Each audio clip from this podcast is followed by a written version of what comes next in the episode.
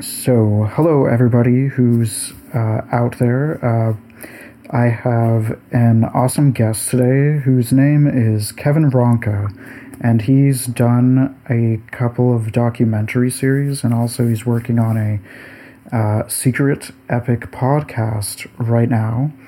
And uh, so, one of his documentary films that he was working on is about addiction and related topics. And uh, that one is called Nightcrawlers. And so, uh, uh, yeah, so I thought we'd basically talk about uh, this kind of intersects with both of our interests. Uh, I've been kind of thinking about the intersection of prejudice, addiction, and kind of uh, the. I basically think that there's an overlap of kind of things going on between those two things. And I think Kevin would be interesting to talk about with this because uh, we share this and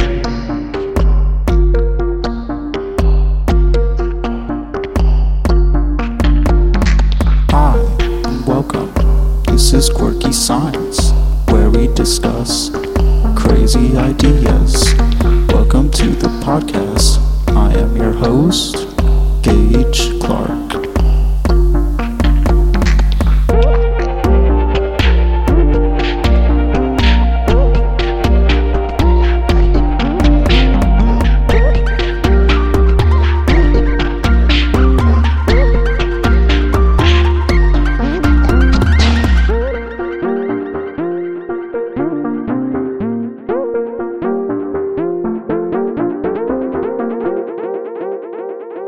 Introduce yourself a little bit? Hi, my name's Kevin Ronka, and thanks for having me on, Gage. Um, yeah, so a lot of the films that I've made and the work that I've done has, because I come from a very privileged um, background and upbringing, and that's not to say my life hasn't had its tragedies like everyone else, but I've decided to use my platform to give a platform to the people who I feel have become voiceless. They're in Hollywood or in the world of art in general so, um, and Nightcrawlers was one of those films that I made, and the group that I guess you could say I was using my platform to, or was giving my platform to, was homeless people and drug addicts. And a lot of my work is based on the notion of turning people back from uh, statistics into human beings, where I feel like a lot of documentaries and even news articles have gotten really centered on turning human beings into data or into numbers. And it's very hard to humanize those people and to really see their pain uh, when they're nothing more than numbers. So my work's been about trying to, you know, humanize and shatter stigmas, and that's what I've spent a lot of my time doing. And it's probably why I'm not, you know, making good money right now. So that's, that's it. Yeah, I think what you're doing is a pretty good thing. Uh, when it comes to addiction and uh, like homelessness and prejudice and all this stuff.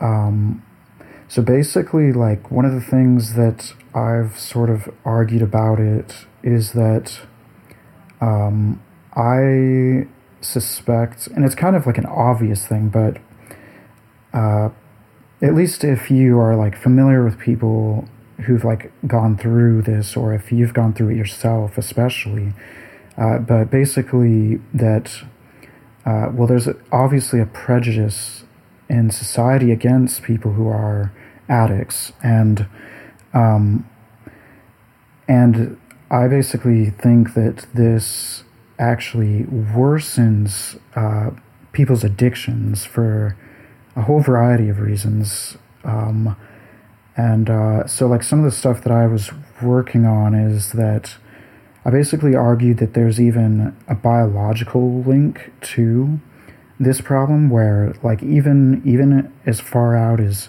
like animal research we see things like the mechanisms for like uh, what's called social defeat which is basically uh, like it's kind of like rejection uh, being uh, bullied or subordinated and stuff like this being disliked um, a very like low social status thing, right? So, so the argument I kind of make is that I think that well, there's basically research showing that um, that there is an intersection between the mechanisms of experiencing prejudice or like you know social defeat, I should say, and also um, uh, things that promote addiction mechanisms. And so that's really problematic because uh, one of the things that people seem to be doing is uh, we as a society basically express prejudice as a way of trying to mitigate uh, the addiction problem. Like, we basically try to scare people out of becoming addicts by being prejudiced against them.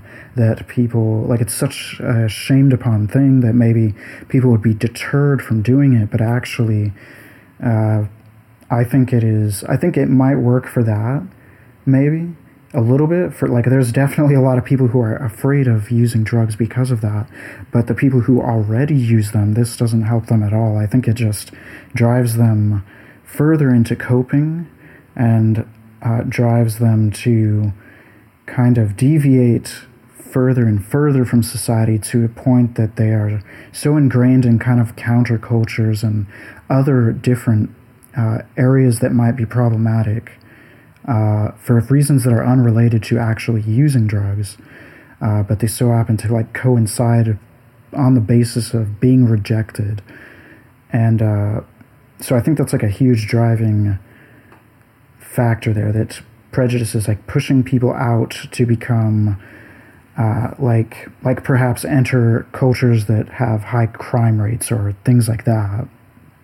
I think a lot of the conceptions that um, self prejudice or even shame are going to deter people from using drugs, especially like you said, if they're already addicted, is uh, is a complete misunderstanding of the usage of drugs to cope with trauma and things like that, which is what addiction often is. Because if somebody's going to put a needle in their arm, like many people I grew up around, people I've been very close with, if you're going to put a needle in your arm to escape uh, what you consider a, a horrific incident uh, or existence, like Burris said, uh, know, anybody that doesn't understand that people who are using heroin are willing to inject, you know, junk into their right into their veins, to escape what they consider a horrible existence. Anybody who's willing to do that, even knowing that something like fentanyl's on the market, which you know is what like ten times stronger than heroin, anyone who's willing to do something like that to escape, um, shame isn't going to do a thing. You know what I mean? Like yeah. it's like you said, shame might even make them want to use more, but people really fundamentally often don't realize that nobody wants to lay in their parents' bathroom with a needle sticking out of their arm, you know, with abs, you know, cysts all over their body, you know, like yeah, right. not a, you know, despite what some uh, Hollywood stories have attempted to glorify with redemption or even with the usage of heroin, when the music stops and it's slow motion and all these little effects they use, um, really doesn't get to the heart of what a lonely existence it really is and how much shame these people already feel, not from society, but from themselves. And, uh, you know, if you don't think a heroin addict feels shame, even the most boastful heroin addict, even the heroin addict that boasts about how much they hustle on their day to day, which is many addicts I've also met and hung out with, they go home at night. If you don't believe they're feeling an, an immense amount of shame and pain, I think that these people, and this is part of the problem in society, fundamentally don't understand what the existence of an addict is like. Yeah, definitely. And um, so there's this there's this idea that, well, a lot of people have this idea about uh, the situation of, well, I guess, like the whole connection with homelessness and being addicted. And I think um, maybe the common story is that people imagine is that people use some drug and they become so out of control and dysfunctional that they end up homeless. And I think that might happen sometimes, but I think that a lot more is going on there. Like, so, so for example, there's actually some research that has explored how um, the tendency to be uh, using addictive drugs in the homeless population is like high enough to where like a lot of people actually don't even uh, become addicts until they are already homeless and that's kind of like different than that a narrative that is before, like the one I mentioned in the beginning. Uh, it's uh, it's more like they're potentially like coping, but I think I think what also can tend to happen is that this factor of prejudice. I think it plays in kind of on multiple levels here, where uh, prejudice for other reasons might actually lead someone to try uh, addictive drugs, basically. Like if they if they were rejected from their family or their like say homosexuality or something like that uh, someone might be removed from their house because of the stigma on uh, homosexuality and then they end up uh, also kind of interacting with other cultures where people are rejected for various reasons like they might like uh, the way I kind of envision it is you might imagine that there's probably people who are psychopaths who are rejected for being psychopathic, so they end up in the same circles as other rejects. Then there's people who are holding crazy belief systems, like maybe uh, kind of just whatever strange belief system that made them kind of get outcasted from society, or there's people who uh,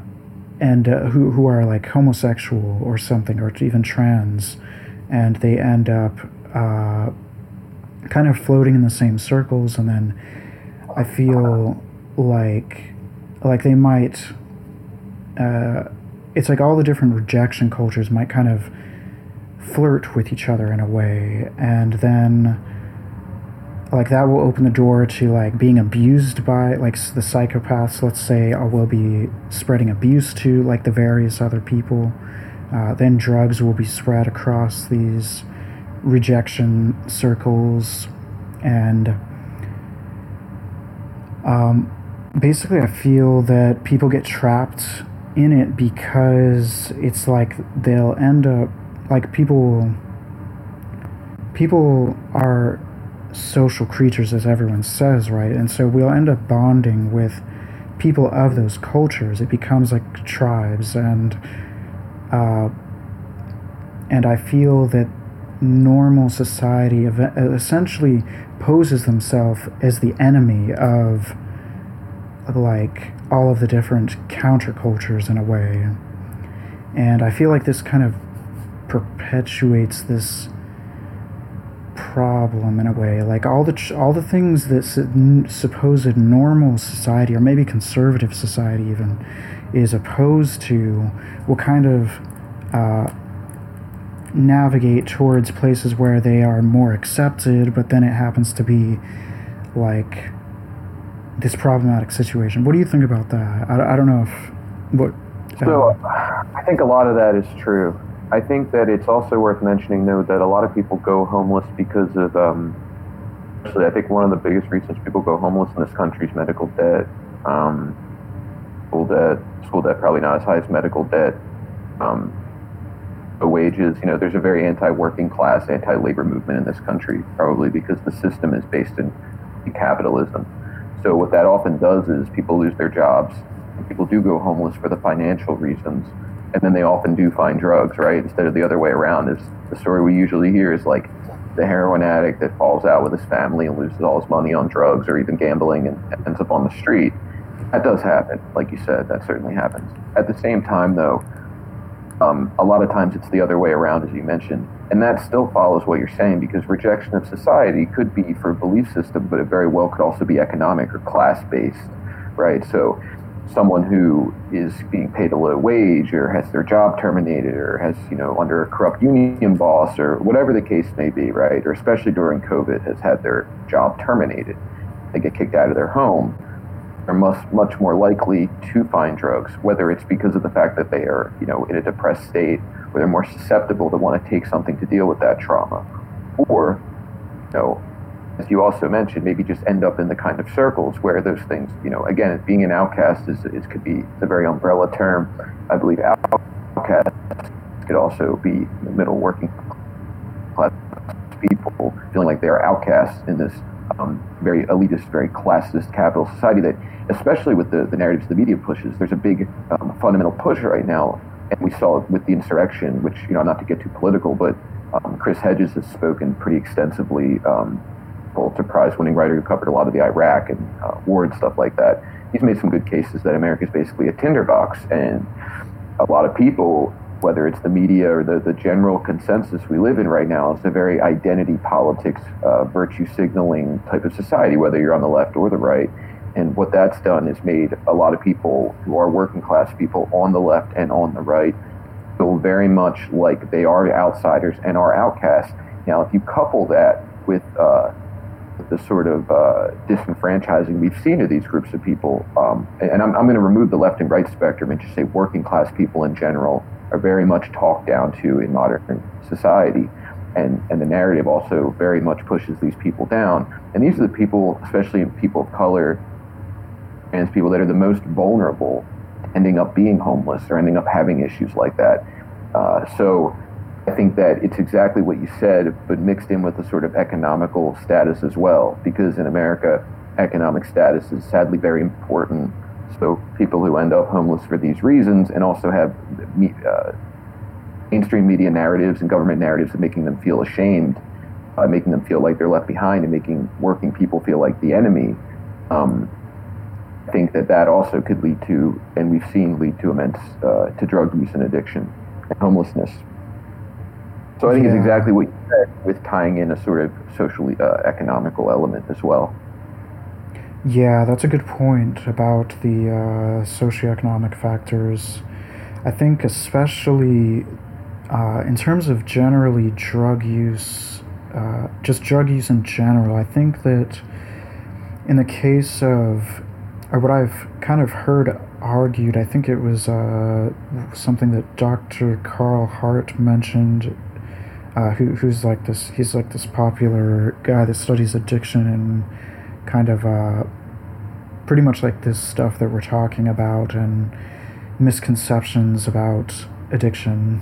Uh, he mentions that uh, for a lot of the people in uh, like poor conditions, it's like there's not that much for um, people to do basically. Like he talks about that there's not that many viable um, alternatives. I think is I think he just calls them like viable alternatives or something for uh, basically like life can be so entrapping and fixated like you're just working and that's it and then something like drugs becomes something you can have as a hobby or something like satisfying or rewarding that is more easily accessible than uh, like anything else, like travel or whatever else it might be.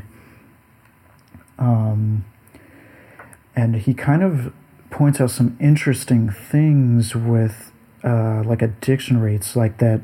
Like so, one of his, a couple of his studies fo- focus on. Uh, they like present people who are diagnosed with uh, addiction, uh, and they he presents them alternative rewards versus their drug of choice. Like, so uh, meth or uh, cocaine, he offers them this or uh, $5, which is like the, really a small amount of money, right? And uh, in half of the cases at $5, they actually choose the money instead of a more expensive, more valuable uh, uh, amount of the drug of their choice. And that's kind of weird, right? Like, you wouldn't expect that, but uh, when they ramped it up to $20, uh, they uh, pretty much, I think it was like 90% or something, choose the uh, money instead of the drug, which is like, I don't know, that, that seems like really counterintuitive to what people would think. I see that. I see two things from that. Um, like, you know, obviously, I've never read the study, so I can't say for sure. But two things that come to mind is either one, which many people have spoken about, many minds I trust a lot, that we didn't have such uh, economic problems and we had a bigger care on uh, mental health in this country and made that more of a priority and made access to it better. Um, if you basically, what I'm saying is, I'm not saying that trauma and depression don't come from other things other than money, but I do believe that if people had health care, and health care not just meaning physical health care, but mental health care, which most people cannot afford, don't have access to, and they had money in their bank account to pay the rent every month, that would be just one thing they don't have to worry about, right? So you have all the regular things in life that can affect you, but then you have this other thing that kind of weighs over a lot of people like an anvil waiting to drop. And if you had were able to remove that part of it, people would have a lot more time, I think, to get in touch with some of these other things in their life that maybe are bothering them mentally, physically, spiritually. I think that if people had health care and people had, you know, and I think that you can actually couple this with looking at some of the countries like Canada. And I'm not saying Canada is some heavenly place, and I'm not saying Justin Trudeau is not an asshole. But what I'm saying is, if you were to look into, uh, especially with their access to health care, especially with their slightly more socialist agendas, they definitely have a lower poverty rate than we do. I think you might see correlations to uh, overall better state of mental health maybe less suicides, and maybe less of an addiction problem than we have in America. I'm not sure it's quite an epidemic there as it is here. I, I, can't say that for sure. But to go back to what you said before that about, um, you know, people who live in uh, who have nothing to do. I think you were saying something about that and how that kind of spreads to addiction. And then moved into that study about money. I used to have a friend. Um, you know, I'm not ashamed to say, you know, 10 years ago I was a drug dealer. That's how I made my money a good living doing it, but I never sold anything that I wouldn't take myself. I, you know, I didn't sell heroin, I didn't sell cocaine and hard drugs like that. But I had a friend who lived in a place couple um, up on the Allegheny River. So you drive so far north in Pennsylvania that I mean, I'm talking this is a village, a village that was once mostly indigenous people that were wiped out. But he lived in this little cabin um, right on the water and I remember we went up there and we took acid and we went down the, the river. It was it was a lot of fun. But I remember walking around his house and it was just like a looked like a bomb shelter as far as like there was like coloring books and vintage toys you haven't seen in 50 years and, and, and guns and then drugs. And I asked, you know, what's with the coloring books? What's with this other stuff? And he said, you know, there's nothing for us to do out here. And the local mall is about 45 minutes away. I mean, there is nothing to do, and we're poor. And so meth and these other drugs, you know, really breed in places like that, especially small community based, especially small police force. Um, I think there is a correlation between drugs. But another thing I want to say about that study is the people that I know that are addicts, um, because humans are very much built on survival, and many of them are rather adaptable. And the drug addict, drug addict lifestyle is something you need to adapt to quickly, or you will not survive in it very long. And I know this as being a former addict, but um, people I know that were addicts would rather take the 20 bucks and they can hustle and get a lot more than whatever little bit of drugs this study was offering. You give $20 to an addict. I mean, I know addicts that could flip that to $80 rather quickly. Um, so I, I've always wondered if maybe that's what they were thinking. It's like, you know, I'll take the 20 bucks and I'll go get, you know, four times as much. Yeah, it's true. There's a lot of flexibility in money. So that is definitely probably a factor there. Um, so uh, I guess something else. Um, so, hmm, so this, I'm kind of looking over some notes just to make sure I don't mess this part up. But, um, so something about uh, the kind of narrative that people talk about in terms of um, uh, I guess I would say antisocial behavior, which basically is just like uh, like crime or hurting people or like kind of so so like antisocial personality would be the other term for psychopathy, but it's kind of uh, there's so much uh, kind of what's the word um, dramatization around that that kind of topic. So I I don't know. I basically am using the word antisocial to kind of maybe uh, tone it down a bit. um, but um, I think, uh, well, well, I'm actually gonna skip that point for a second because it's it's I th- I don't know. That's sort of uh, I think I can't think straight enough on that topic yet. So I'll come back to that later. I think instead, though. Um, That's an exciting. sorry, could you A say lot that one to more say time? about that. I have a lot to say about that. It's an exciting topic. So Yeah. let's definitely circle back. So basically, You can do it. I, I sort of view society as kind of like all these different cultural bubbles, right? And then there's this mainstream culture, which uh, it kind of regulates a lot of things. Like it is tends to be more conservative, and perhaps some of the rules are more universal. Like uh, obviously, the police system is uh, one of those things that is like completely permeating uh, everywhere, right? And it has like regulations that are all completely organized and rigorous in a way, at least more than the kind of structure that you might find, like if you were uh, in your friend's family's home or something like that. There's no like, uh, like they'll have rules, but those rules are not as uh, crazy integrated with like uh, the overarching society or something. So, so like, um,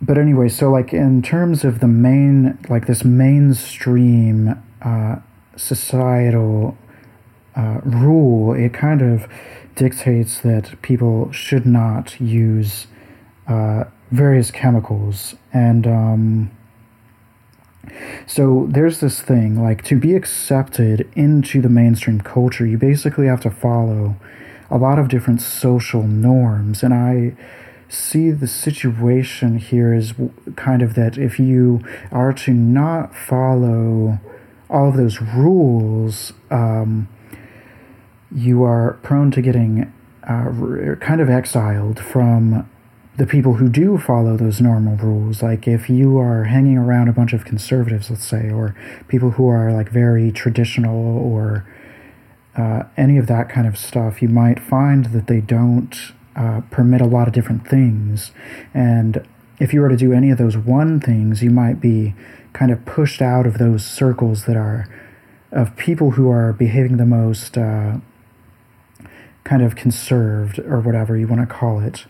Uh, so, what ends up happening is that once you are outside of these spheres, you are also not regulated by the rules of those people as much. Like you are in terms of the police, uh, but in terms of like your friends kind of pressuring you to uh, follow certain belief systems or certain rules or certain behaviors and customs that kind of gets thrown out the window. So, uh, in terms of like someone who tries drugs or someone who even tries anything that's outside of cultural norms, uh, like let's just say someone who uh, tries who does like say the the example of the homosexuality again that person will probably be more capable of trying drugs because of the fact that they are rejected from the culture that is policing drugs. And that's not to say the government, though,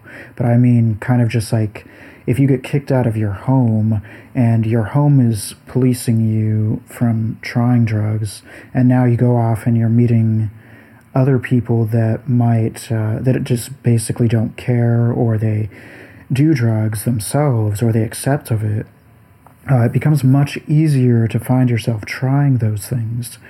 And so the whole uh, the whole way that antisociality ties into this, which which antisociality, it's basically just to break like there there's one layer where it's to break social norms, and this is considered offensive to uh, whatever cultural bubble, especially maybe the mainstream cultural bubble.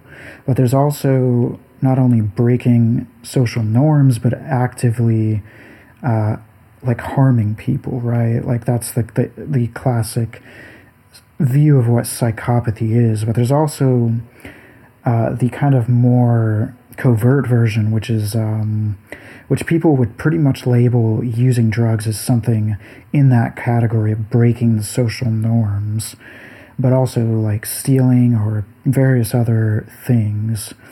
And so once you are kind of outed from this mainstream cultural bubble, uh, you can find yourself in a culture that accepts drugs, but it also might consist of all these different kinds of people. And I think that, like, like most obviously, the people who are just genuinely like psychopathic, that don't care about social norms or that they uh, reject them outright, uh, those people will be prone to uh, trying drugs more simply because they're not bound by the rules of uh, not trying them.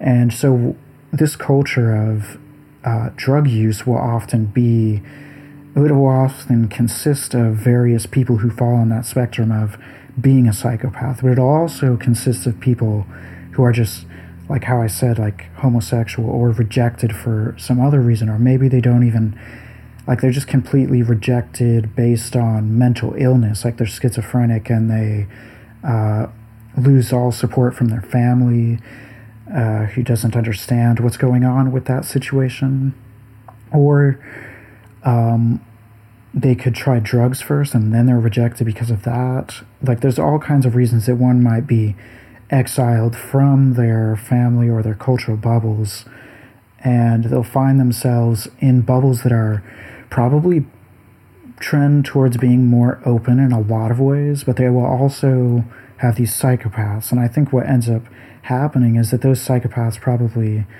gain a lot of power in those communities because their traits might predispose them to just generally gaining power over people like even in the terms of like ceos being psychopaths.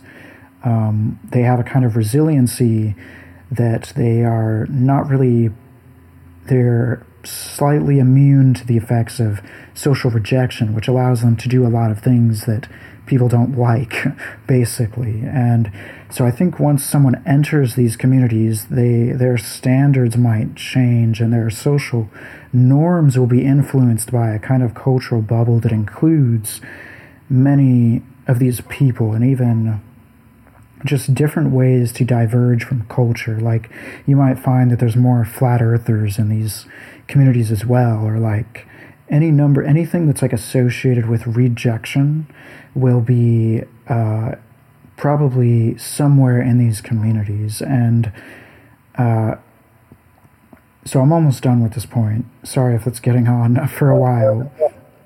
No, no. Um, so basically like with rejection it's like um, you kind of uh, uh, society will reject things that are arbitrary and then they'll reject things that might be worthy of rejection like violent people and um, then you'll end up with like people rejected based on weird traditions and unfair rules like in the case of homosexuality and all these different kinds of things and then you cluster them all together to kind of mimetically influence each other and spread new social norms. Um, is this something like you've experienced, or like what do you think about this? So my thoughts. Uh, so I'll try to keep my jumbled thoughts in order. The, the first thing I think about when you talk about things like rejection of societal norms and drugs is the counterculture of the late '60s. Um, I also think about, you know, you can see the cycles of which, you know, drug use is kind of pervade. If you look at the 1950s, there was an immense amount of heroin. Um, you saw the beat poets using a lot of heroin and drugs like that. Um, psychedelics, though probably used, might not have achieved pop culture popularity that they would later reach. Um, when you get to the late 60s and LSD and you had, you know, Owsley, Augustus Owsley Stanley cooking obscene amounts of acid and legally dispensing it at concerts and things like that the difference I see now between the sort of counterculture of then to the counterculture of now is education system in the 60s. Mean, we, we already know that our parents' degree was a college degree, and the equivalent now to our college degree is a high school degree. Right? We also know that civics is no longer taught in classes, which was the only way to really understand societal norms as far as even what your rights were as a human being, which I factor into societal norms, right? So in the late 60s, we had a very different kind of counterculture than what we have now. Fairly well informed, um, very much expanding their consciousness. The counterculture we see now, if you want to call it that, um, well, I guess, yeah. So you could say the protest movement now is trying to sort of mimic the counterculture of the late 60s, but generally it's uninformed and generally it's pushing mainstream talking points, which, which isn't counterculture at all, right? If you go to a Not My President rally, you see nothing more than a monolithic being, whereas the older counterculture movements were possibly monolithic in throwing in, in, getting together for a common cause, but individual thought was not only appreciated; it was certainly uh, encouraged. Um, what you see now in counterculture, true counterculture, is exactly what you're saying, which is people who are living outside of society's norms. It's not people going to a rally and take pictures on Instagram and, and, and saying the same thing, um, which they've been taught by the media, which is backed by corporations.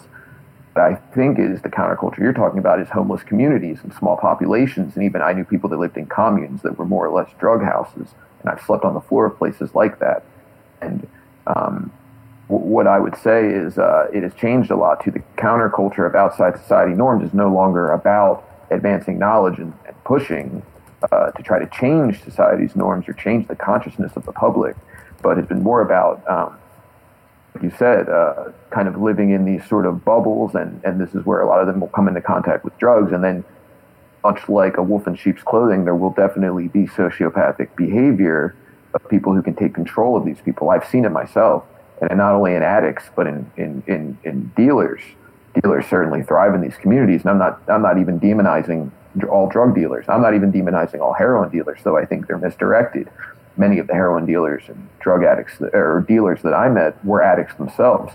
And it was more of a you or me type of behavior of like, well, I got to get my fix, no matter what I have to do to get it. And um, I don't think all those people are necessarily trying to, you know, psychopaths as maybe we define those words differently because you have a better understanding. And I've only been taught that word through uh, the very strange narrative that's been pushed, whether through Hollywood or, or otherwise. But still, that there's a very uh, parasitic and even uh, predatory behavior I've seen in dealers and how they use um, people who are susceptible and, and feel like they've been pushed away. And I don't think it's much different than what you see people who join cults and, uh, and things like that. And I think it's that same idea of feeling like you've been pushed out of the fringe of society and are looking for a place of, of acceptance. But I also want to say, I don't think it's difficult to uh, imagine why some people would want to uh, fight back against the norms of society, and I've experienced it myself.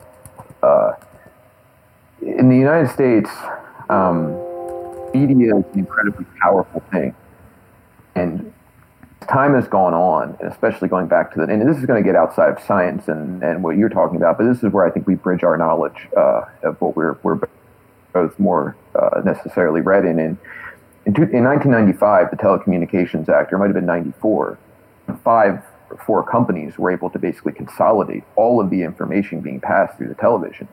Um, that is a, a very large consciousness shifting situation because that is now now corporations own everything on television. And television is where people get their information as well as the radio. So societal norms can be changed. So when you have corporations that it's their benefit to run five companies and tell people what society's norms are, they profit incentive uh, this is when we start to see society changing. And so, if you look at, you know, if you flash forward to now, if you're ever to disagree with the mainstream narrative, you are considered a conspiracy theorist. I mean, look at the examples of the Syrian gas attacks that they claimed was Assad, with very little uh, facts behind that. They're to this day, um, even if you look at like the United Nations and the reports that have been done, there hasn't been a lot of truth or proof, I should say, or evidence that that Assad attacked his own people. But what we do know is the United States, as a country and as a imperialist, uh, post-colonial country, we're looking for reasons to go into Syria, and we're looking for a reason to convince the American public to back that position as the societal position. And so the gas attack became, a lot of people believe, uh, cannon fodder to do that. The problem with that is um, anybody that would disagree with this narrative would be considered a conspiracy theorist and now is on the outside of society looking in. But this happened with a lot of things. This happened with Russiagate. It became common knowledge that Russia overtook our elections, and anybody that said that wasn't true could be demonetized or shut out of their social circles as a conspiracy theorist, or as some people even said, a useful idiot for Vladimir Putin. I myself have faced that, as well as many of my friends, and uh, even some of them have even gotten death threats. They've gotten money taken out of their pocket. They've been uh, basically shoved away from the rest of society, even by people in their own, you know, political circles. And so I guess what I'm saying is I believe that the government has a very large hand in creating the social order. And the social order is always to protect their own investments. The saddest thing I see sometimes in my everyday life people who I am speaking out in defense of, whether economical or politically, or even talking about Yemen or some of these countries that are being bombed uh, with impunity. And I'll find myself being alienated as an outcast for trying to speak up for others. And that's just societal norms being shoved on you by a very, uh, I would say, far right neo fascist government. And I don't mean neo fascist like Donald Trump neo fascist. I'm talking about a country where the means of production, the means of the media, uh, and the means of police and society's norms. You know, police are here to protect investments. They're not meant here to protect people. They're quicker to protect a building than they will a human being, especially a poor one. So what I'm saying is society's norms since the counterculture have been shaped by a greedy group of subhumans and imperialists, and anybody who used to speak out against that can very quickly fall into being on the fringe and that's a very scary thing to think that society has flipped to a point where if you're to speak out against genocide, you might find yourself on the outside of a social circle. And so I think that's something that needs to be taken into account nowadays. It's, it's not just economical that you get kicked out. It's not just being a homosexual, which is definitely a you know a problem in many circles, especially religious circles. Trans people have it very susceptible. Indigenous people, but even now, if you're to defend some of these people, instance, if I'm to defend the poisoning of the water of people at Standing Rock, I may find myself on the outskirts or on the fringe of society. And I've had many, the amount of people close, you know, it's interesting. A lot of my work isn't watched by friends and family of mine. So when I look at my follower count, it's, you know, two, 3,000. Um, surprisingly, only about 100 of those people are people I know personally. My work has touched people um, on the internet and in person who, especially addicts, former addicts, political, you know, people very far on the left, working class people, even people on the right that feel like they are right wing, uh, not socially but fiscally, but they feel like addiction and these things are, are, are nonpartisan, which they aren't partisan. Um, you know, a lot of people find my work because they feel like they're on the fringe or on the outside looking in, and they feel like they've been left behind by the process. But a lot of my friends and family don't watch my work because they follow the mainstream narrative and anything else, and you're you're you're a conspiracy theorist. And so you know, I think that we constantly live in a state of uh, everybody telling us that things will get better and things are okay and things could be much worse. And uh, you're a bummer or you're ruining people's time or say you're even depressing people to call out real issues. But the problem with people who think like this is I consider them complacent in society's problems. Because if you're silencing people that want to speak up against addiction, homelessness, and genocide, um, or the many other issues that we're seeing, the poisoning of Flint's water. People say, oh, I don't want to hear that right now. I'm depressed. This is exactly what I'm saying, where we've created a social order where we have become numb and complacent to these things. Like, oh, yeah, I know about Flint's water. Like, I don't want to talk about that. Well, the bottom line is people are drinking poison right now, and they're getting no relief after eight years. The fact that we're not talking about this constantly and then it comes down to American individualism and American exceptionalism, which we are taught and programmed night and day. It's like, well, that's not my water. And I have to worry about my community or my family. And this is just the powers that be turning people against each other because what is your problem is my problem. If you believe what many uh, astrophysicists and, and other scientists have said, which is more or less, um, you know, take example a boxing ring, right? You have two boxers, a ring, and an audience. But we know that um, the human eye is only able to see so much. But if, if, they were able to see things as they really were, and we were able to see matter and molecules, which we cannot, um, the boxer, the ring, and the audience are actually one being connected by molecules. There's almost no separation, and they're just being experienced through different perspectives or vantage points. And so, what I mean by that is if you bomb a country overseas, that will have a ripple effect on everybody around it. You may not see it and hear it, but it's still happening. And then that will have an influx of refugees coming. Or, you know, a lot of people say we should open the borders and things like that. Well, we should really stop bombing refugees is probably the way to fix the border problem, right? Because they have nowhere to go. And to bring this back to what you're talking about is uh, these kinds of things, you know, the American exceptionalism, individualism is not only a narrative that is not true because we know that we are almost one in connection. It behooves and benefits everybody to strive for life to be better for everybody. And that is not the narrative that people are taught. It's about you. It's about you got to look out for yourself. This is the way you climb in America. And um, I think all of these things create a very horrifying status quo that the sane person, or maybe we shouldn't use the word sane, but the uh, very perceptive person would realize is completely incorrect and completely based on horrifying neo fascist tendencies. But if you're to speak out against that, because that is the social norm, they, they will make they will gaslight you into believing that you're the crazy one. And we see this all the time. And uh, so I think that uh, society, you know, the corporations in which run our country have a lot to do with this, and they have a lot to do with the addiction problem. And and to couple that is we also live in a society where there's certain drugs that the powers that be do not want us to take for good reason. Corporations, uh, one reason they don't want marijuana to be legal is certainly because they cannot patent it. They also can't very much can't control it. Um, but LSD and, and many other drugs that expand consciousness have really gotten at the worst in some of the propaganda that's been pushed about them where you know you will turn on the news and see about six commercials for different drug companies and big pharma which again are the corporations which control this country which are hell-bent on giving drugs that will make it harder to be perceptive to the world around you. And i think that's by design. It's not just by profit design. Xanax oxycodone these are drugs that i've been i've used been addicted to. Friends of mine have also been addicted to and i've lost dozens of friends who have died from it, um, most of them before the age of, many of them before the age of 25. And uh, so, the, again, the counterculture I see now, because of how society has changed so much and gotten so much worse and moved so much far, farther right, and corporations have consolidated so much more power, is the counterculture isn't necessarily all using things like LSD and trying to expand their mind as much as trying to shut off their mind and escape into the back of their eyelids from a very horrific fate. Yeah, wow, that is a lot of interesting points. Um, so I can definitely relate. Wait, what?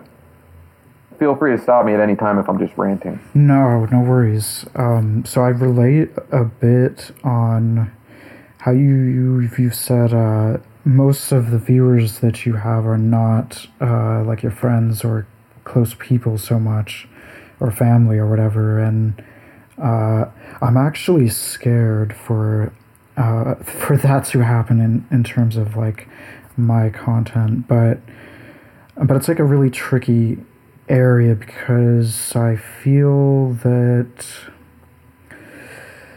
I don't know. There's like so many different ways that I think this could like uh, basically like some of the stuff I write is with the idea that uh, like I guess psychedelics would be kind of uh, more accepted, and uh, but that's not. I mean, I'm mostly like posting science stuff about it, but at the same time, it's because I believe that, uh, like from what I'm reading, it seems like these are things that are very very useful right and so like part of it in terms of like when i make content that I don't entirely make science content, right? So I make like um, opinion type content as well. And so some of it is kind of having in mind what I would expect kind of maybe the impact on society to be if these things were more like uh, if they found use in the public I guess, but it's like really complex. So like, um, well, okay. So you, I'm gonna. I kind of took some notes on some of the stuff you said. I'm just gonna kind of go through some of the stuff I was thinking when you said those things. So it was interesting that you mentioned that uh, before the 60s and before the kind of psychedelic counterculture, uh, you mentioned that uh, heroin was popular, and it's kind of interesting because right now um, we've had that's still going on and worsening, presumably, um, is the opioid crisis, right? And um, but what's interesting is there's actually a lot of talk about an upcoming psychedelic renaissance, which is, but it's kind of taking a weird form, which kind of spooks me. But I'm not sure. I don't know what to think about it, because the thing, the thing is that, like, so basically, what is happening is that corporations are starting to slowly get in the business of potentially marketing uh, psychedelics as treatments for various things, and that there might even be, I think, like stocks based on um, psychedelic companies. And like this kind of spooks me, but at the same time, I have this feeling that the nature of the effects of psychedelics is going to manifest in ways that it's not going to matter. And after this happens, like I feel like um I don't I don't know how much I want to get into this idea because some of it I think will be things that people don't need to think about yet because it might be better just to let it happen. But um, but I think s- sorry, for one second. yeah. My your concerns for that are probably very similar to my concerns about the legalization of marijuana, which is that um, you know I used to get my LSD in you know, 2010. There was a little renaissance of psychedelics in, in the late 2000s, but I think it kind of went away when the Silk Road was shut down. But I'm not sure how much of a conscious expanding thing it was, or how much of just getting high thing it was. But you know, I I would say some some cases I would maybe trust my LSD more from a, a passionate chemist uh, who really believed in what they were doing, which are fewer and farther between under a, a capitalist society over necessarily a big pharma-based corporation making LSD. Um, you know, I, I'm not sure how much I trust that, so I might share some of your concerns about corporations making psychedelics. Totally, yeah. It's it's it's weird, but what I think is that well, at least at this moment, the way that it appears is that there are activists who are basically guiding that process, at least for now. I think that will change when it's if it becomes more mainstream, but the thing is I have a feeling that the cultural impacts of of this happening would be somewhat pronounced. Like, um, hmm, like I think that mm, ah, it's it's so hard to say, but but there's like there is a lot of values that are floating around in the whole psychedelic space that I've been a part of right now. And uh, but the thing I don't see actually is talking about a lot of ethics things. It seems like maybe people are avoiding this a little bit. Well, well, there's a lot of talk about mental health though. So like that I would say is kind of included in it. Like so like treating people who are addicted to opioids or whatever, that is definitely talked about. There's also I have seen things like um, things related to um, race type of conflicts in society and potentially probably like the traumas involved in systemic racism and stuff like this but i'm not sure about um, i don't know what i see is a lot of focus on kind of I feel like there's a culture of agreeableness and trying to get everyone on board with being okay with psychedelics pretty much. And um but I I'm curious like if that were to progress to a certain point, I do feel that the effects of just humans consuming them would be drastic besides the values of whoever's promoting them. Like I feel that um, the effects are quite drastic, as you probably know from experience, right? But um, I don't know. I think it would change the way people think about society and it would change how people were uh, how willing people are to let go of previous um, tendencies in society. Like, uh, like if we were to realize the problem in like Flint with their water, I'm not sure that people on like LSD would be okay with realizing that and be okay with saying, well, I don't want to think about that, right? I think they would pro- probably just bad trip or something. But um, I don't know for sure though. Maybe they could. Maybe that's not the case. I don't know. But but my suspicion is that that people would be very um, concerned, and I think that if like the more that it would progress into like normal society, like well my main concern is that uh, there would be a serious pushback. At a certain point i think that that might be inevitable. Like that um, like it would start just kind of ripping apart certain elements of society like but it, but it's like so, so so the thing is about society is i feel like society is really it is addiction. Like it is this pattern of people being addicted to coping with their work situation and not uh, not uh, like like even the people who are working are not the people who are all willing to rebel. Like I feel like everyone is slowly growing to detest their lives, and many of them are turning to things like opioids, which might uh, it's like it might up the amount of horribleness that people are willing to tolerate in their uh, circumstance, right? Like, like if their life is getting worse and worse, this painkiller might reduce the amount of pain that that worse and worse feels like.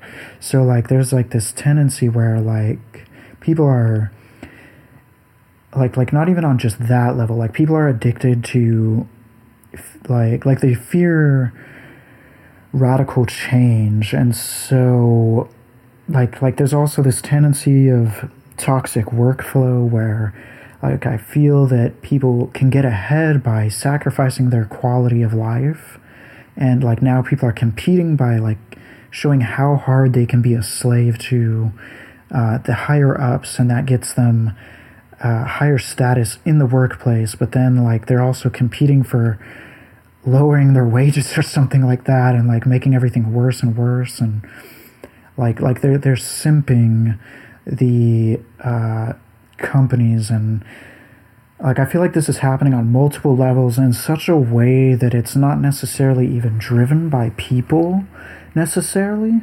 Like there is people driving it too, but I think it it starts to occur on a weird level when we start talking about like corporations where like just the system dynamics ex- itself are kind of promoting this and then it becomes like this and it eventually like like the amount of people that the that the corporation like the amount of people's well-being that the corporation considers shrinks more and more and more and then like the people at the top might not care to a certain point because it still cares about them in a way but then like i feel like that might shrink and shrink until it is just kind of like there is no escape from it or something, and that like now everything is gone kind of really wrong and like uh, but i think like so many so much of society is so, so like on a, on a beyond the corporation scale so much of society is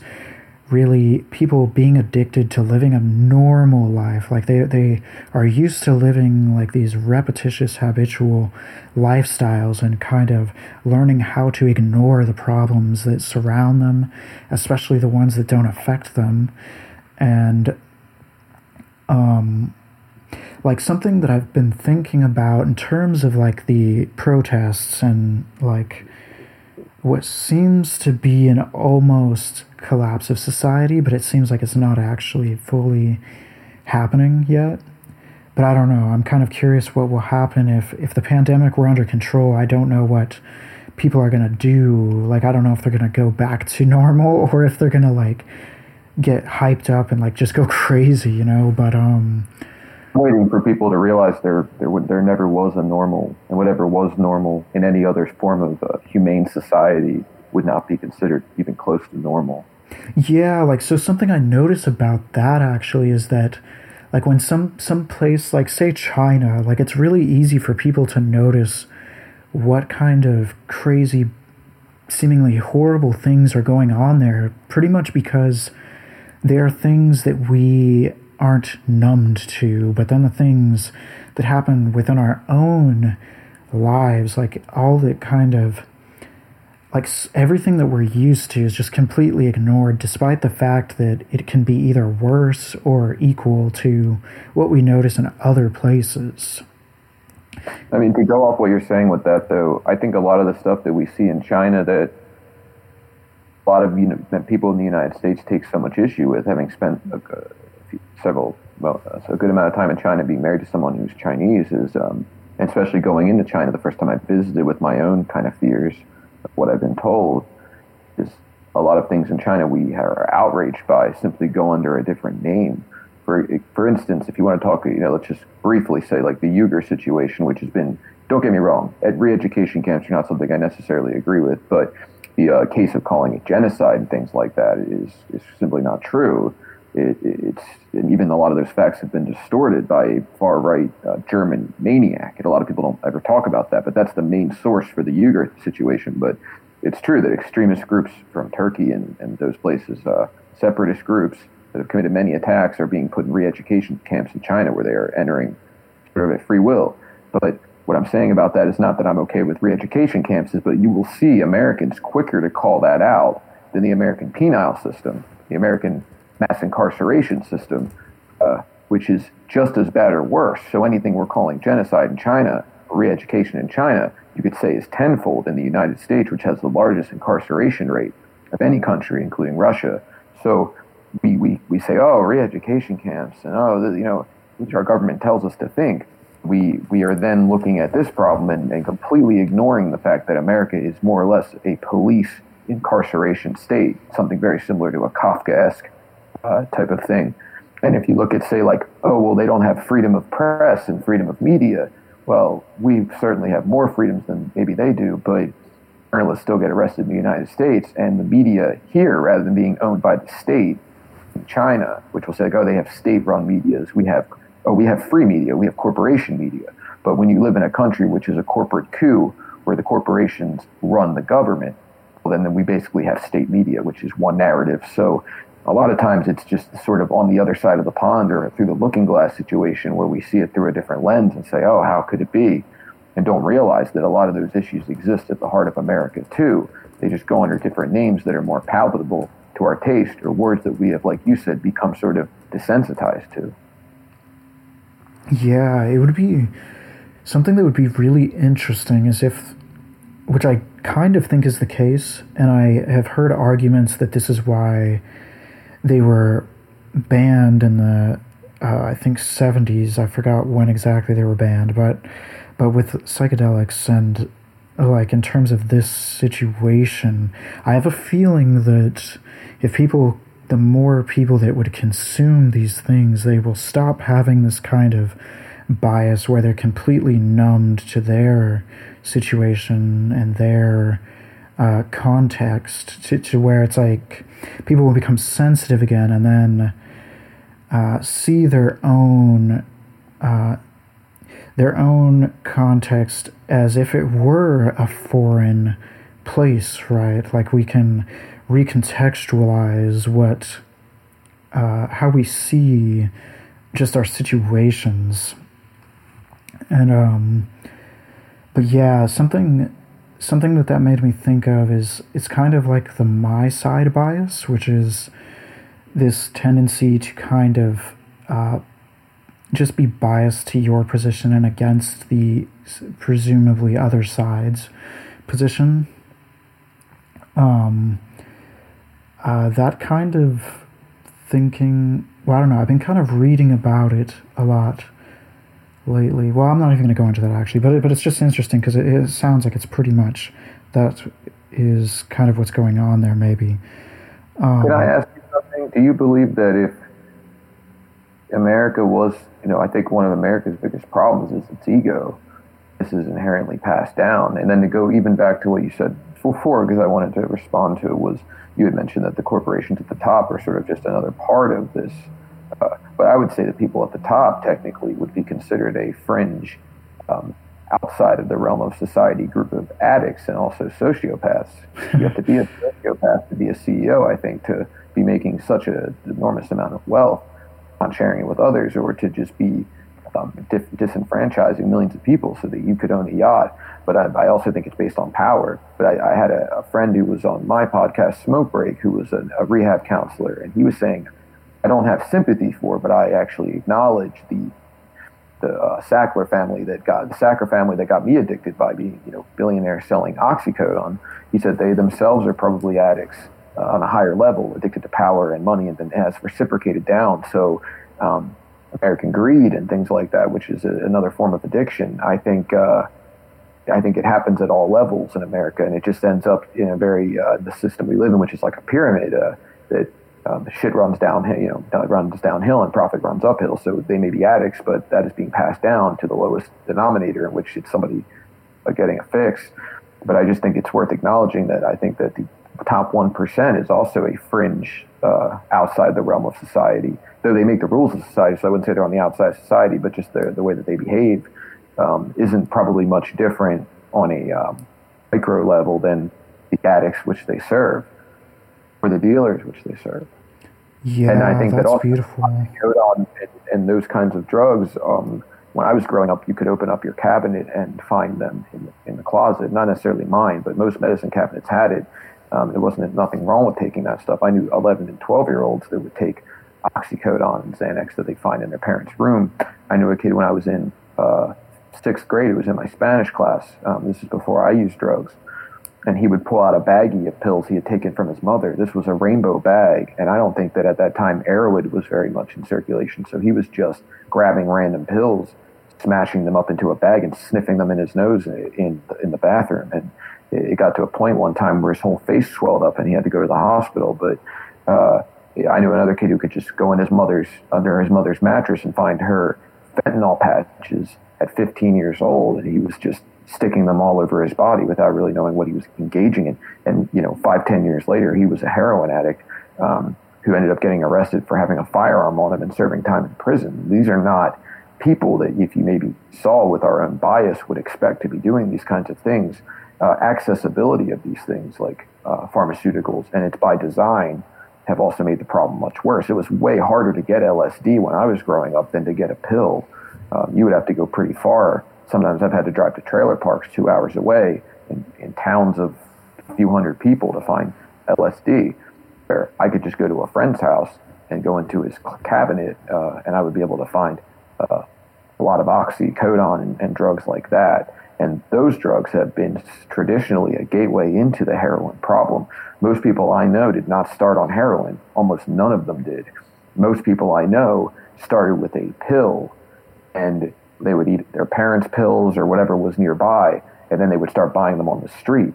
But the problem was, and the Sackler family knew this, this was a gateway to heroin because, you know, and this, this is for me, I never used heroin, but I was addicted to oxycodone. Luckily, I was making a good amount of money selling drugs at the time, so I could afford my habit, which is why I never leaped. Um, but for people I knew that were poor or had no money, it would be buying, you know, they would be paying a dollar a milligram, and they would be harder and harder to get high the more they used, as you know. So they would be taking 30 milligrams per day, $30 per day. They're not making a lot of money. These are working class people spending $210 a week to get high. And what they'd eventually realize was, oh, instead of spending $30 a day, I could spend $5 a day and buy heroin. And that is where the gateway happens. And that is uh, when things get very dangerous uh, because now you have people that they just want to spend less money. And that is the main reason they have moved to heroin. It's not some, oh, I really want to try heroin thing. It's survival. It's like I can't keep spending thirty dollars per day just to stay normal. So now to feel normal, I'm only going to spend five a day, and you know, heroin is the is the slippery slope to death. Uh, the amount of people I knew that died from taking oxycodone is uh, minuscule compared to the amount of people I know that have died from taking heroin. Uh, but most of them started on Percocets and pills like that. And even pills are much more acceptable in society than telling someone you take heroin. So just wanted to make that distinction of, of how a lot of that ends up happening. Yeah. Yeah, I think uh, I really liked what you said about uh, like the top and the bottom of society, or not even. Uh, I don't even think I would. I don't know if I want to call the bottom the bottom, but but you get the idea that they uh, like that the CEOs are really addicts at the fringe of society as well. I think that is really interesting, and actually, that kind of got me thinking. So so earlier, you mentioned like we kind of there was a point where we're talking about like psychopathy and stuff, and so my, I, I should put it out there. My views of what happens in the case of psychopathy is not. I, I kind of am opposed to the current. Um, I guess like DSM version of uh, of antisocial personality, and even a lot of the diagnosis just generally. But um, in terms of like antisocialness, the way I see how people do things in society and just uh, generally is that. So I think that a lot of these behaviors are very reciprocal at the core, where if you have um, like say being pro-social this is like the good thing right that i help other people or altruism and empathy um, a lot of that is really under the condition of being reciprocal but and then there's actually research on this kind of idea and like there's all these evolutionary theories and all this kind of focus on what it means to be altruistic or pro social. Um, what I don't see as much, though, is the talk of antisociality, which I think is actually operating on almost the same kind of principles where um, it's not that you help me, I help you, though. Instead, it's you hurt me, I hurt you. And I think it gets really complex, though, where um, and I think there's a lot of nuance there where, like, some people might be, there might be something that drives someone to be completely just off the rails, like evil or something, too, you know. But, but I think in a lot of cases, it's something a little bit different than that, where, um, like, if you consider what do we do with people that we are told are antisocial, what we do, that would be essentially be a criminal, right? We, we decide, okay, we should torture this person and we decide that we should act very antisocial to them. But I think that most people kind of don't really think about it that way. Like, like if someone is like, say, someone murders someone or someone robs or does whatever. Um, if someone murders someone, we think they should be murdered, and we suddenly think that that's okay under that context. So it's reciprocal antisociality. And of course, there's a lot of variation. Like what I'm even talking about here, I'm basically kind of going to get at is that we should break those chains. So it's like, it's not like everybody just completely succumbs to reciprocal behavior. Like it's totally something we can decide on. But I think our first kind of jump instinct of behavior on a daily, even like just every little micro interaction. I think that we're kind of keeping checks and balances of other people and acting antisocial and pro social based on uh, those things for, for the average person. But then there might be extremes, of course, where people start to get. Uh, extremely antisocial or extremely pro social.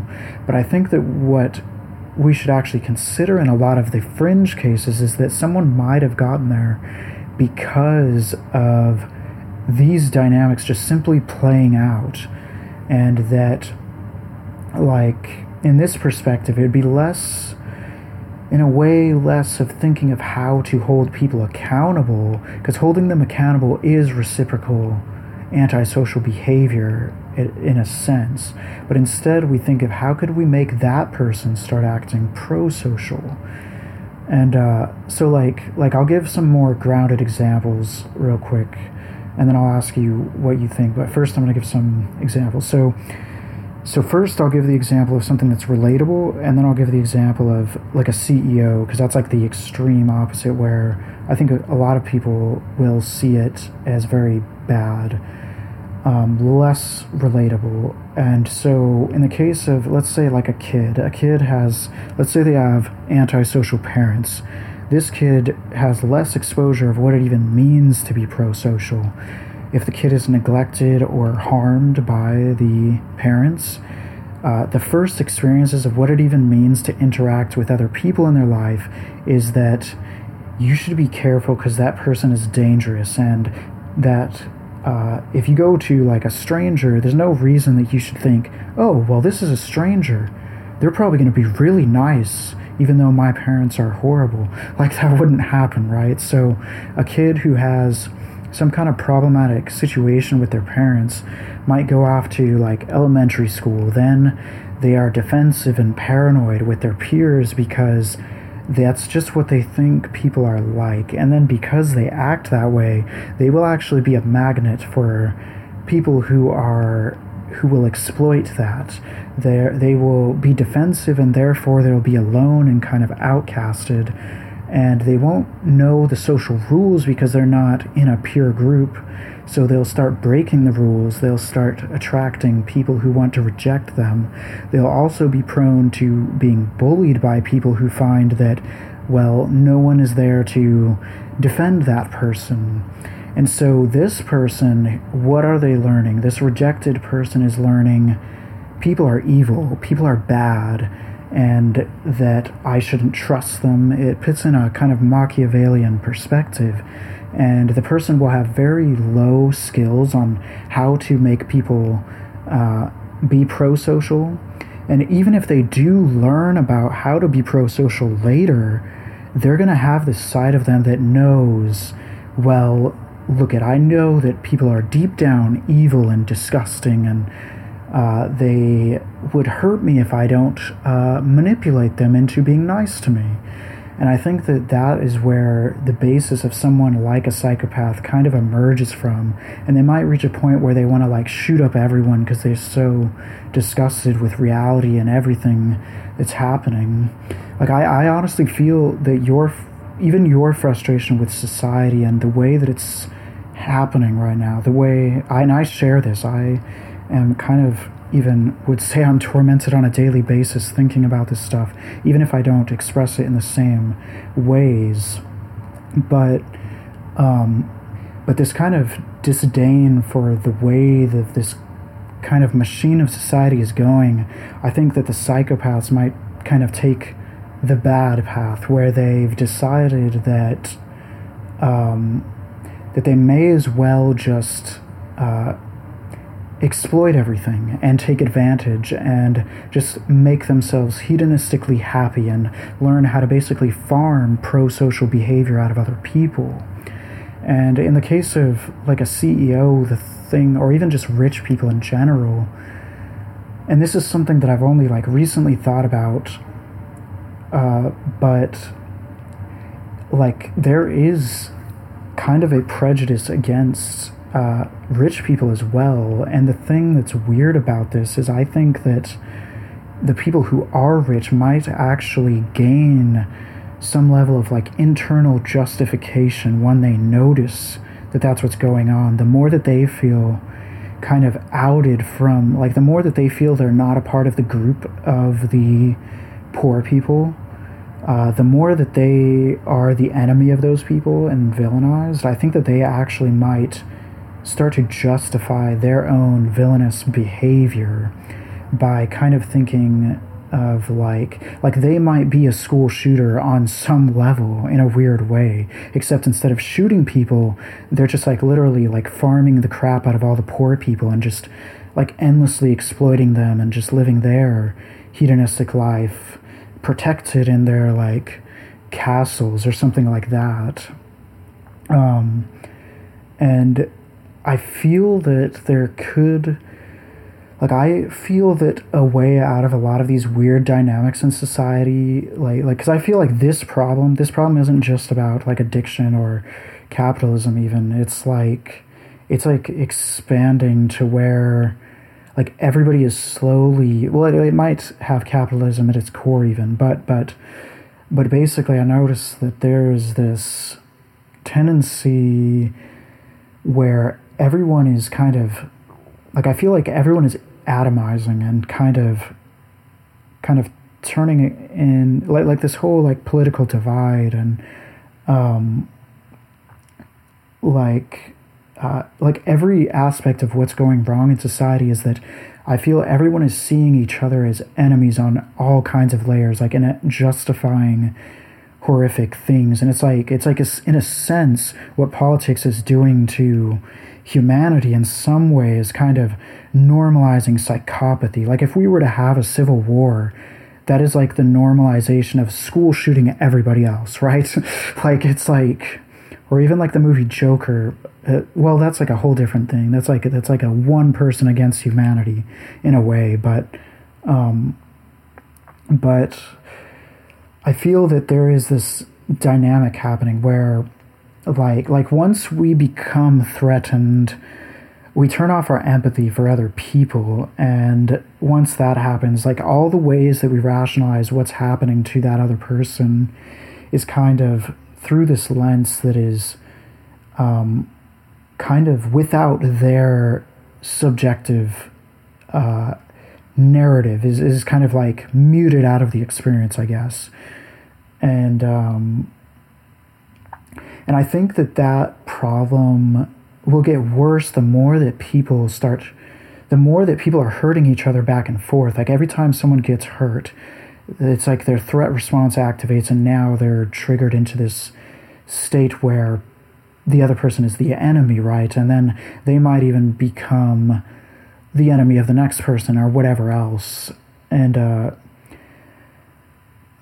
but well i think that's the that's kind of the end of what i have for that that was kind of intense probably no and I, I think you made a lot of valid points, um, and I heard you mention uh, Machiavellian thinking, and I heard you mention psychopathic. I didn't hear you mention uh, narcissism, but I'm sure you're familiar that, with yeah, the dark. Yeah, that's literally where it all began for me. Like I, I was looking at narcissism, and like some of the things I was noticing, it was like I noticed that people on any side of like conflict, just that is what triggers narcissism in some way. Like if someone were to like so both political sides will kind of be assuming the other side is inferior or subhuman in a lot of cases or uh, both sides of various just conflicts generally and i think that like if someone were to tell me that i was wrong i might think well no actually you're stupid and inferior. And uh, like that's kind of threat response thing is at the core of that too. And i think that once someone like in the case of psychopathy and narcissism on an individual level i think once someone is to uh, like say one person has a conflict with you then that person realizes you are narcissistic gossips with other people those other people see you as the narcissist. I think that um, like so like people will talk about how the narcissist is like really charming and nice to certain people and they're like don't be tricked by it. They're secretly really bad.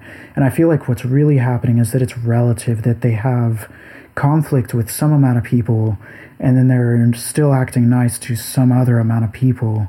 And then uh, this conflict might be something that originated because of their own issue of like not learning how to deal with conflicts or something but then it spreads. I, experienced that. Experienced that in my, you know, almost in my day to day life. I mean, when like being called to, narcissist, or uh, more so, you know, going back to 2016, um, you know, having done a considerable amount of research, which I always do before I do a film. Um, you know, spending thousands of hours reading not just left or right. I'm not talking about reading political articles. I'm talking about reading public documents, emails, WikiLeaks. Um, war cables. You know, these are things that are undisputed and even reported by the people who perpetuated them, right? So it's not like it's a fringe thing. You're talking about the government reporting their own drone strikes and not expecting anyone's ever going to read about them. But I would do an insane amount of research about the un, undisputed war in, in Yemen and, and, other things, uh, Syria, Libya, uh, the penal colonies in the United States. I mean, all these all these things are not debatable. They are real horrors, right? There's no their perception. I mean, you may disagree with how, you feel about penal colonies, but you can't just argue how many people are inside of them, correct? Like you could say, well, you know, maybe they, they belong there. That's that's fine if that's your belief. But I'm talking about indisputable things. And what I noticed was, um, you know, I would be very passionate in arguing, not necessarily telling somebody you're an idiot or that you're a bad person, but saying, you know, you are wrong about this, and you need, you know, you should you should do some research on what you're talking about because you're making very light of something like mass incarceration. You're making very light of you're saying things like, oh, well, that was in the past and it's been many years. And it's like, no, these systemic laws and this war on drugs and this, uh, these problem we have where we have a prison pipeline where we make money off incarcerating people who are the most vulnerable in society. These are not debatable things. You may, you know, we may always believe there's two sides to everything. And again, it comes down to if you think that that type of incarceration state is necessary to keep society safe.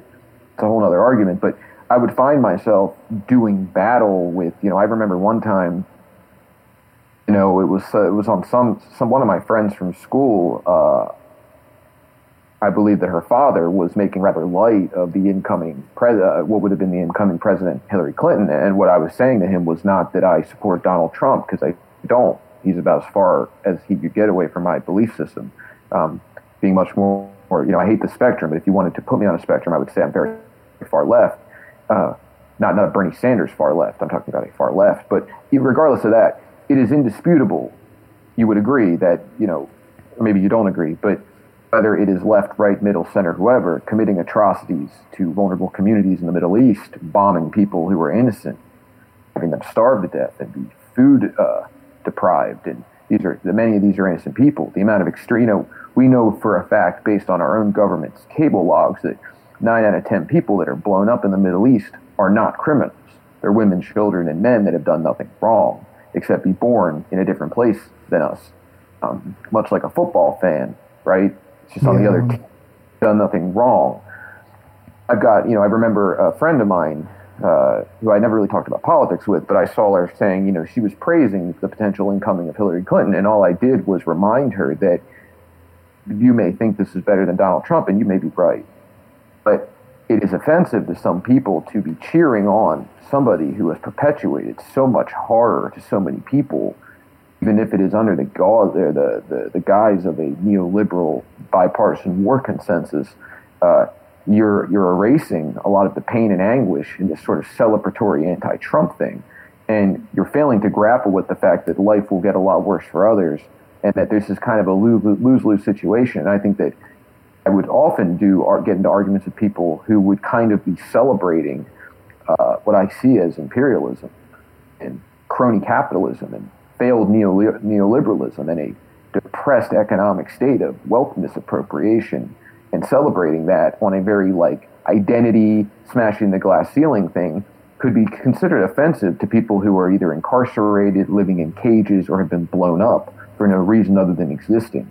And I remember trying to explain this to this guy, and he was not used to conflict. He was so this was a girl from my school, and she was celebrating Hillary Clinton, and I was making some points about you know this isn't much better, and we should be calling out all forms and rejecting all forms of genocide and, and crony capitalism and uh, racism and all these other things. And her and her some guy started to yell at me. We got into a bit of an argument, and he was telling me that I had no idea what I was talking about, and he was, in my opinion, and again, this is just my opinion, I, he was very misinformed, and many of the boomer community is misinformed, and I actually blame a lot of them for the world that we live in now. And their life was a lot better than ours is now. That can go back to wealth, that can go back to education, that can go back to any many things. It is much worse now than it was when they grew up. But they have so much to say all the time about their great wisdom they like to embark on us for a society which they've had a hand in destroying. But I will say, this guy was yelling at me, and I was simply sticking to the issues. I wasn't talking about him. I was telling him, you know, you're, you're incorrect to be celebrating this.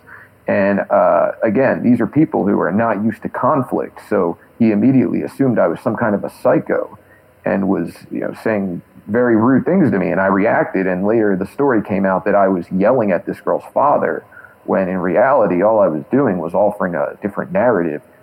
And that's that defensiveness of people who have never been called out, have yeah. never been, they're so in an echo chamber of everyone's like clapping along and saying, yes, we're going to smash the glass ceiling.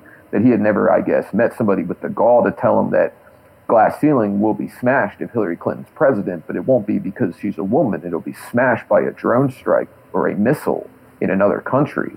It'll be the cathedral ceiling being smashed by a poor family in Syria being blown up. But he wasn't ready to hear that. So I was immediately ostracized, and the word went around school rather quickly that I'm going around yelling at people's parents when all I really did was provide a different alternate narrative to the mainstream.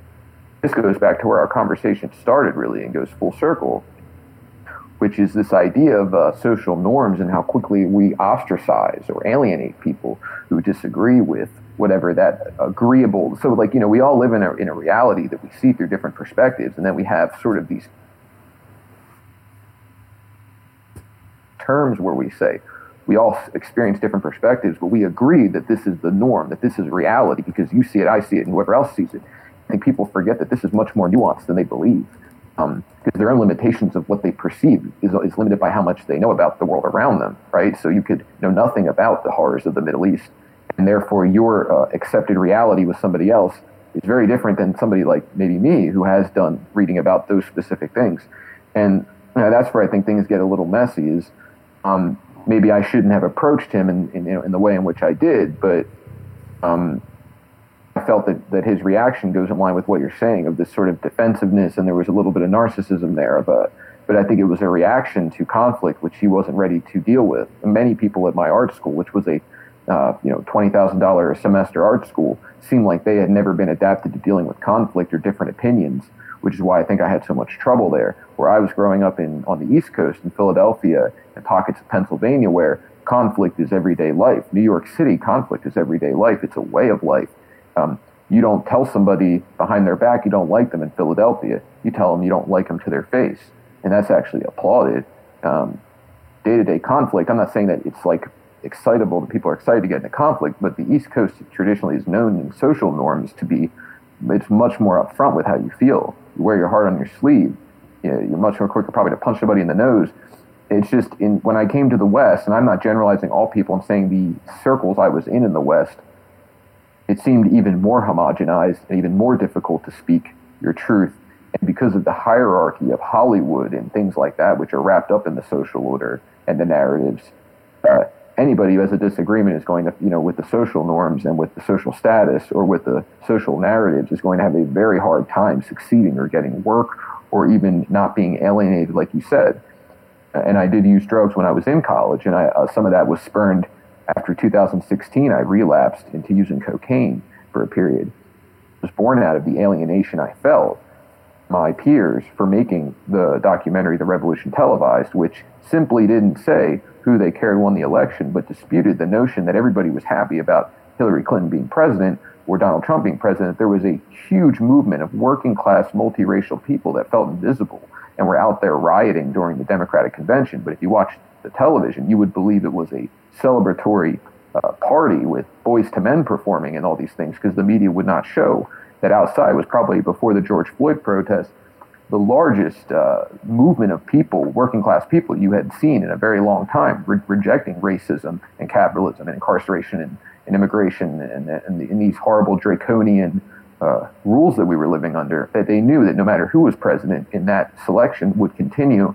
That was a 20,000 person movement happening in the streets that was not shown on television. And me simply documenting that uh, after the election, it, it was impossible to get a job. It was impossible to many people that were friends, even people that worked on the project, stepped away. And uh, yeah, it was very easy to fall into using drugs to cope with that, and even getting very depressed feelings of potential suicidal feelings uh, for a small period. Because when people really push you out in that way, um, which a lot of it was societal pressure, people around them like, oh, you can't talk to Kevin. He's he's basically blacklisted. Uh, you know, you deal with him. You're not. You know, you might lose your job. You might not be able to get people to get want you to help them on their project. Um, so I experienced that very much firsthand, these things that you're talking about. That thing you just mentioned about, um, well, there's a couple things. I think you'll be um, curious to, or what is a better word, I guess. Uh, it's hilarious that one of the strongest correlates of personality related to uh, supposed narcissism is uh, low agreeableness in essence disagreeing with people.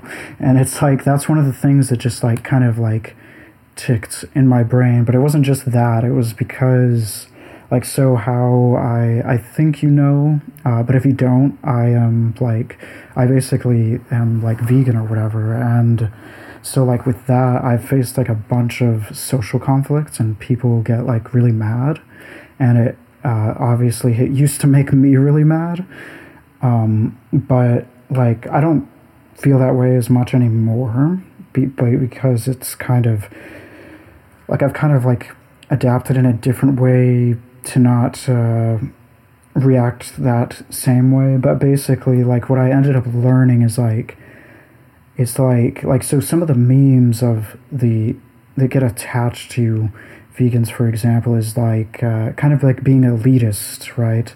And it's like that's not super far off from being narcissistic. But what wasn't particularly interesting is I found this one comment uh, on social media once that w- it was just like so over the top strange. Like I was talking to this person and I literally wasn't saying anything like too conflict oriented but uh, this person was kind of already in the heat of a conflict, though. So like I just stepped in and tried to calmly talk, and this person's like, like this is this is what happens with vegans. They're all so mentally deficient because uh, they're not getting nutrients and wow wow wow my feelings and like they were like saying all this crazy stuff. And then they, at the end of the comment though, they said that the vegans are narcissistic, and it was just like it was just like whoa. Like you literally just described me as being subhuman. And then you said i'm being narcissistic and i didn't do anything. And like so kind of like i'm kind of like glad though that i've had this weird like uh like i think what happens is that like so vegans are kind of stigmatized but it's in such a way that i think people mostly don't care like that's obviously not the most pressing uh, social issue, right? So, so what ends up happening is like so much of it, I think, just is permitted. Basically, like there's so like in my class when they talk about that I took a class on like prejudice, and they talk about this different. There's like different kinds of ways that prejudice manifests in various social um, contexts where like some of them are like permittable, some of them are not permittable, but there's like all different kinds of nuance when it comes to that. But I won't go like too much into it. But but so like okay, so the other topic though that so so like the whole point there without tangenting too hard is that uh, I basically think that narcissism and disagreeing with people aren't really that different. Like, if I disagree with someone, I think that depending on how that goes down, the other person will become narcissistic and I will become narcissistic unless we both control ourselves. And that kind of ties into what is the other correlate of narcissism that is popularly talked about is low impulse control. And it's like, like it starts to all make sense when you start to think of it that way because if I am pissed off that someone disagrees with me and I don't have control over reacting to it, then voila, I become labeled the narcissist, right? but um, so the other thing you talked about though that really touches into one of my favorite uh, uh, kind of things that I am concerned about the most is social defeat, which is kind of like how you talked about uh, when you get labeled by other people, like blacklisted. And I think that that is kind of one of the huge things that is going on behind a lot of different mental health issues. Like, I don't, like, I feel like right now the problem of psychology is that we're having all these complexities and we're talking about all these complex different disorders. And uh, like there's probably uh, well okay I, I don't want to oversimplify things so i'm not gonna I'm, gonna I'm gonna back up from that a second. But but i think at the core of a lot of different things is this idea of social defeat which is basically what you described. Like when you start to in some sense get blacklisted by other people like if you are uh, the person who is scapegoated by your family or that you become you basically have cooties or something like that or you become the the lowest link in your social circle or your job or uh, whatever kind of hierarchical system uh, that you are part of. And uh, so like in terms of something like schizophrenia i think schizophrenia is when they label you as being crazy like are you blacklisted because your ideas are uh, something that I disagree with, and I think that you're just insane, well, I guess you have schizophrenia now. Are you blacklisted and I disagree with your ideas, and mostly you are just the asshole? Well, then you might be narcissistic. Or do I disagree with you because of etc. etc. Like, I feel like there's all these ways that, like, you can be and like the di- the difference of someone like schizophrenic versus like psychopathic i feel like is that um, like they seem on the surface they seem like totally different right like it seems like the schizophrenic is like losing touch and then the psychopath is like this kind of normalish person that's just evil but i think more what's going on is both of them have been kicked out of society and one of them is the victim the schizophrenic is the victim who sees people as attacking them. And then now they have this thing called paranoia, which is basically this sense that people are attacking you, that you're persecuted. And often, uh, I think that that, I think the more that one feels like persecuted, I think that the end result is far more severe, that this will produce the hallucinations and all this other kind of problems. Like you will uh, have cognitive symptoms and all this stuff. But I think at the core, uh, it is often a, often arising because the person was kicked out of society. Like if if they develop like flat Earth beliefs, let's say, they might get labeled like conspiracy theorist or something like that. And um, I think that the stress of living on the fringes and being chronically insulted and rejected uh, leads to the development of like slowly worsening cognitive function and kind of like a pseudo dementia state, and then eventually like hallucinations and just being too stupid to function and stuff like that. I think there's other ways that you can reach those problems. Like if you were being tortured, you might not have this kind of scenario of social rejection. Someone could just like torture you and like lock you in a box with no lights for three days with no food, and you might get a temporary schizophrenia, or your life may just happen to play out in such a way that you are living a life of solitary confinement in the confines of society and capitalism. And then the psychopath, though, is kind of like instead of being the victim, it's like, well, no, fuck you, I'm gonna fight you. It's like if you think of fight or flight, it's not like the victim stance. Instead, it becomes now all of you are my enemies, society is my enemy, and I'll act like cruel if I feel like it because you all deserve it, or something like that. And then they learn to play the games and. Like, I think that these people will tend to seem much more conformist in ways because they basically win by doing that. They have so much to win by tricking everyone to believing that they share the same, uh, like, whatever, share the same beliefs.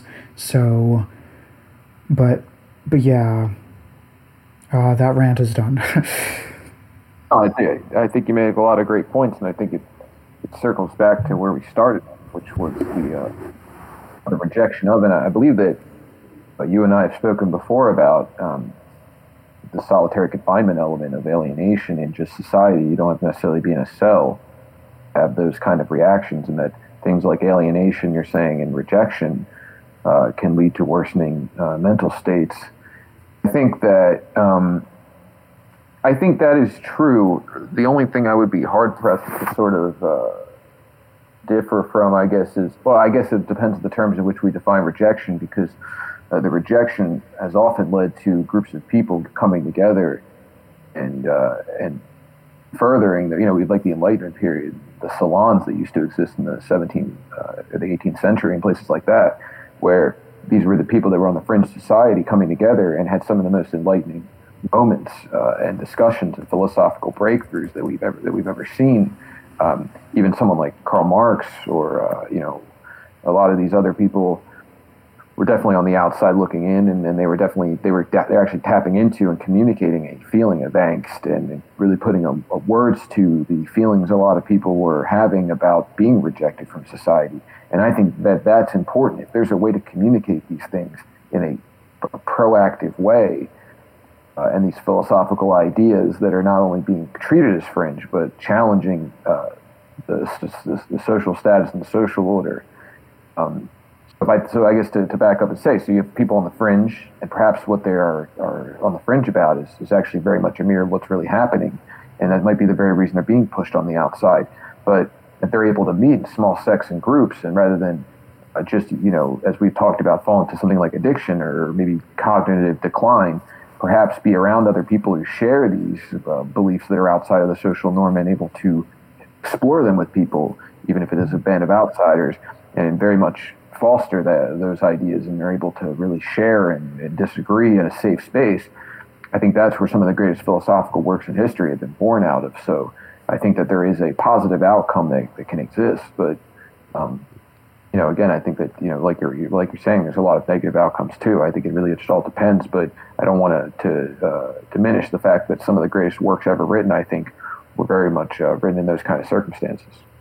Yeah, even uh, Socrates, uh, he there there's um, well he used to have something that appeared to be like hearing voices, and it actually is how he made the decision not to like he had I guess the opportunity to escape the city before he was going to be uh, killed, and uh, his internal voice thing told him not to do it and so he stayed and died.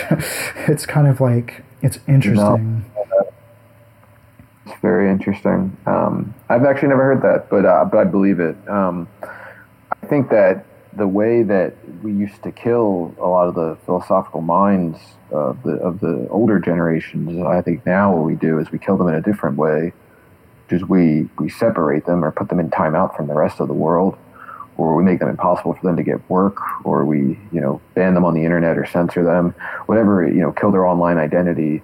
Um, I don't think it's death anymore as much as something more, less literal, which is being turned invisible. It's just as scary, being disappeared or vanished or evaporated from society. Um, so you can, you know, it's like they say, if it's, it's, you know, it's to say like the, you know, if the tree, you know, falls over and nobody hears it um, that's obviously not true because you know if you like I, I use this dark analogy a lot of times if you drone somebody overseas and nobody hears it, which we won't, those people still die. But I think in a more less literal sense, um, if nobody can hear you speak and you can't get your voice out there in the world we live in, which is a massive sea of information, you do cease to exist in many people's eyes. And I think that that's how we kill people now, is we take away any platform they have to speak out. So um, not sure exactly how. I'm not sure exactly how that ties into what you're saying, but I think that that is. Uh, oh, it totally I, does. I think that that is that is the fear now. Is not that you know government agencies going to show up at your door and put a bullet in your head, but they will make you vanish from uh, from being able to speak out. They'll make you vanish from being able to share your feelings, and they'll do the, what you're saying, which is alienate you and isolate you. And if you don't have those uh, building blocks or a, a group around you of support who are willing to let you explore these kind of thoughts, you, know, you could very quickly have a lot of decline, not mentally, physically, and health wise. Um, you know. Yeah, yep, yeah. That's like I agree so much. Yep, it's kind of crazy. It's like, yeah. I want to I want to thank you for letting me come on your platform and speak. Uh, uh, the last six months during COVID, I've been on the other end of it, where I've been doing Smoke Break, which is my upcoming podcast, and letting people do a lot of the speaking, and I do a lot more of the just kind of listening because that's what I usually do when I'm smoking. I'm usually smoking. I'm usually letting somebody else. I, I love to hear stories and find common ground and listen to people talk, but this is the first time in about you know since I got back from China during the COVID outbreak, where a lot of people wanted to have me on their podcast, sort of the quick. You know, newsworthy kind of podcast, like, oh, you were in China for COVID. Let's hear what you think about that it's the first time in a while anyone's had me come on their show and allowed me to just speak freely about anything in which I want to speak about. So I want to thank you for letting me do that. Yeah, this has been really interesting. Like, uh, it's like this weird intersection where we've, I feel like we've pretty smoothly connected some of our uh, key thoughts about, like, I guess, like society and, um, or. I think it's been. Yeah, and uh, I hope people make it this far. I hope it's probably like what two or three hours almost. But uh, yeah, I'm gonna upload this in full if as long as you're cool with that.